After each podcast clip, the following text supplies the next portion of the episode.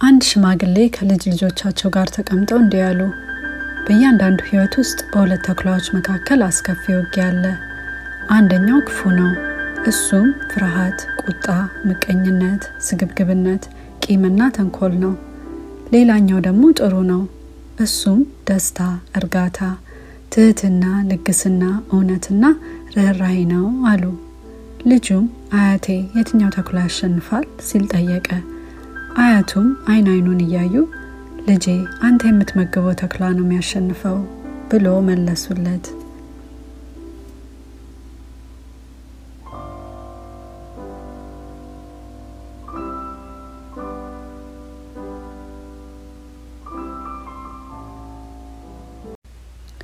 ክፍል አንድ የዚህ የነጠላ ታሪክ ባለቤት ውድነህ ግርማ። የነጠላ ታሪኩ ሀሳብ ስፍራ የሌለው ቤት ቤት ሲሆን ቤት ከእንጨትና ከድንጋይ የተሰራ ነው። እውነተኛ ቤትን መስራት የምንችለው ግን በፍቅር ብቻ ነው ይላሉ ፈረንጆች። እንደነዚህ የታወቁ አገላለጾች እንደሚያመለክቱት ቤት በአእምሮ አይን ተቀርጾ አካላዊ ስፍራ ውስጥ እንደሚገኝ ነው። ውስጥ የሚኖሩት ሰዎች በቤት ውስጥ ያሉን ግንኙነቶችና የደህንነት ስሜት የቤት አስፈላጊ ገጽታዎች ናቸው። እናም እነዚህ የቤት አካላት በውስብስብ ግንኙነቶች ለቤት ትርጉም ይሰጣሉ። እናም ቤታችንን በምንገልጽበት ጊዜ ከእሱ ጋር በተያያዘ ራሳችንን እንገልጻለን ማለት ነው። ግን ደግሞ ቤት አየር ላይ ከሆነስ የራስ አገላለጽ አየር ላይ ሆነ ማለት ነው። ስሜ ውድነህ ይባላል። ተወልጄ ያደግኩት ናዝሬት ከተማ። አንድ ጊዜ የ15 ዓመት ልጅ እያለሁ አዲስ ትምህርት ቤት ጀምሬ ሁለት የክፍል ጓደኞቼን ቤቴ ነው የምለው ጎጆዬ ጋበዝኳቸው። ሁለቱም ተስማምተው ተያይዘን ከትምህርት በኋላ ወደ ቤት እየሮጥን ሄድን። ልክ እንደደረስን ሁለቱም ጓደኞቼ ጮክ ብለው ሳቁ። የሚስቁበትን ሳላውቅ አብሬያቸው ሳኩ። ከመካከላቸው አንዱ ይህ ቤት አይደለም፣ ይህ የመዳፌት ቤት ነው አለ።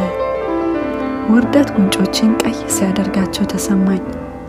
ከዚያ ሌላኛው ጓደኛዬ ቆይ የኔን ቤት ላሳያችሁ አለና ወደዚያ ደግሞ እየሮጥን ሄድን። እዚያ እንደደረስን በቀለማት ያሸበረቀ የጡብ ግድግዳና ከኔ ቤት ሁለት ተጨማሪ ክፍል ያለው ቤቱን አሳየኝ። እኔም ተደነኩኝ። ሌላኛው ጓደኛችን ግን አሁንም ስቅስቅ ብሎ ሳቀ። ይህም ቤት አይደለም፣ የአይጥ ቤት ነው። እንደውም የኔን ቤት ላሳያችሁ አለ።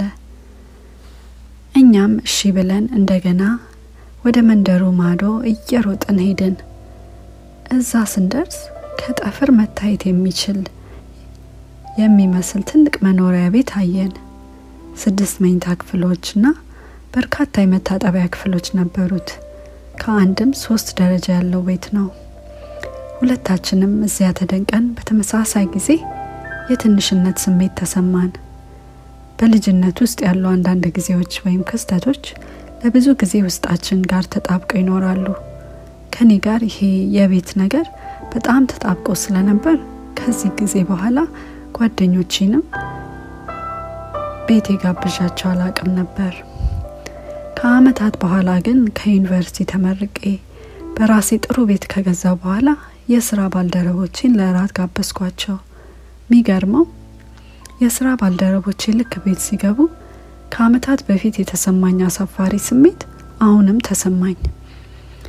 ይህንን ለምን እንደሆነ ለማወቅ አመታት ፈጅቶብኛል። ግን እንደዚህ ነው። ባለው ነገር ሳይሆን ያፈርኩት ባልነበሩት ነገሮች ነበር። ያኔ ልጅ ሆኜ የክፍል ጓደኞቼን ወደ ጎጆዬ ስወስድ እናቴ የቀን ስራ ለመፈለግ ወጣ ነበር። አባቴ ደግሞ ጭራሽ አላውቀውም እና ያኔ ጎጆዬ መናገር ቢችል ኖሮ የቤተሰብን ህይወት ወይም የቤተሰብ ኑሮ ውስጡ እንደሌለና እኔና እናቴ የብቸኝነትና የትግል ኑሮ እንደኖርን ነው የሚያወራው። ትልቅ ሰው ደግሞ የስራ ባልደረቦቼ ቤቴ ሲገቡ ያ ከልጅነቴ ያላገኘሁትን የቤት ስሜትን ብቻዬን ለመገንባት መሞከር ላይ እንዳለው ነው አዲሱን ቤቴ አፉን ከፍቶ የሚናገረው። ከአመታት በኋላ ወደ ተለያዩ ሀገሮች ተጓዝኩ። በሰዎች ሶፋ ላይ ሆቴልና በከተማ መሀል እያደርኩኝ ነበር ትራቭል ያረኩት። የሚገርመው ነገር እነዛ ሁሉ የአየር ቤቶች ከየትም ከኖርኩባቸው ቤቶች በላይ የቤትን ስሜት ምን እንደሆነ እንድገነዘብ አድርገውኛል።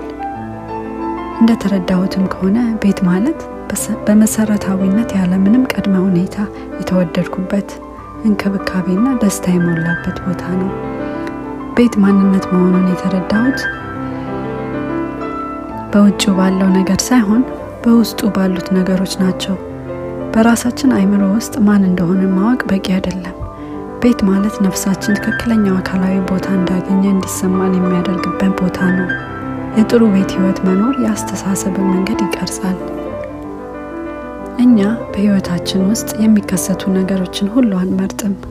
ሁላችንም የደስታና የሙሉ የቤተሰብ ቤት እንድንኖር እንመኛለን። ነገር ግን እኛ ሰው እስከሆንን ድረስ የምንወለድበትን አካባቢና ሁኔታ መርጠን ስለማንወለድ ከተፈጠርን ጀምሮ ቤተሰብም ቤትም ላይኖረን ይችላል። በእንደዚህ አይነት ሁኔታዎች ደግሞ ከተፈጠርን የህይወታችን አላማ ልጆቻችንን ወይም ልንረዳቸውና ልንደግፋቸው የምንችለው የቤተሰብ ህይወት ወይም ስሜት እንዲኖራቸው ማድረግ አለብን። ምክንያቱም ይህን በማድረጋችን አስተሳሰባቸውን፣ አኗኗራቸውን እንዲሁም ማንነታቸውን ከሀ እስከ ፐ እንደ አዲስ መቅረጽ እንችላለን።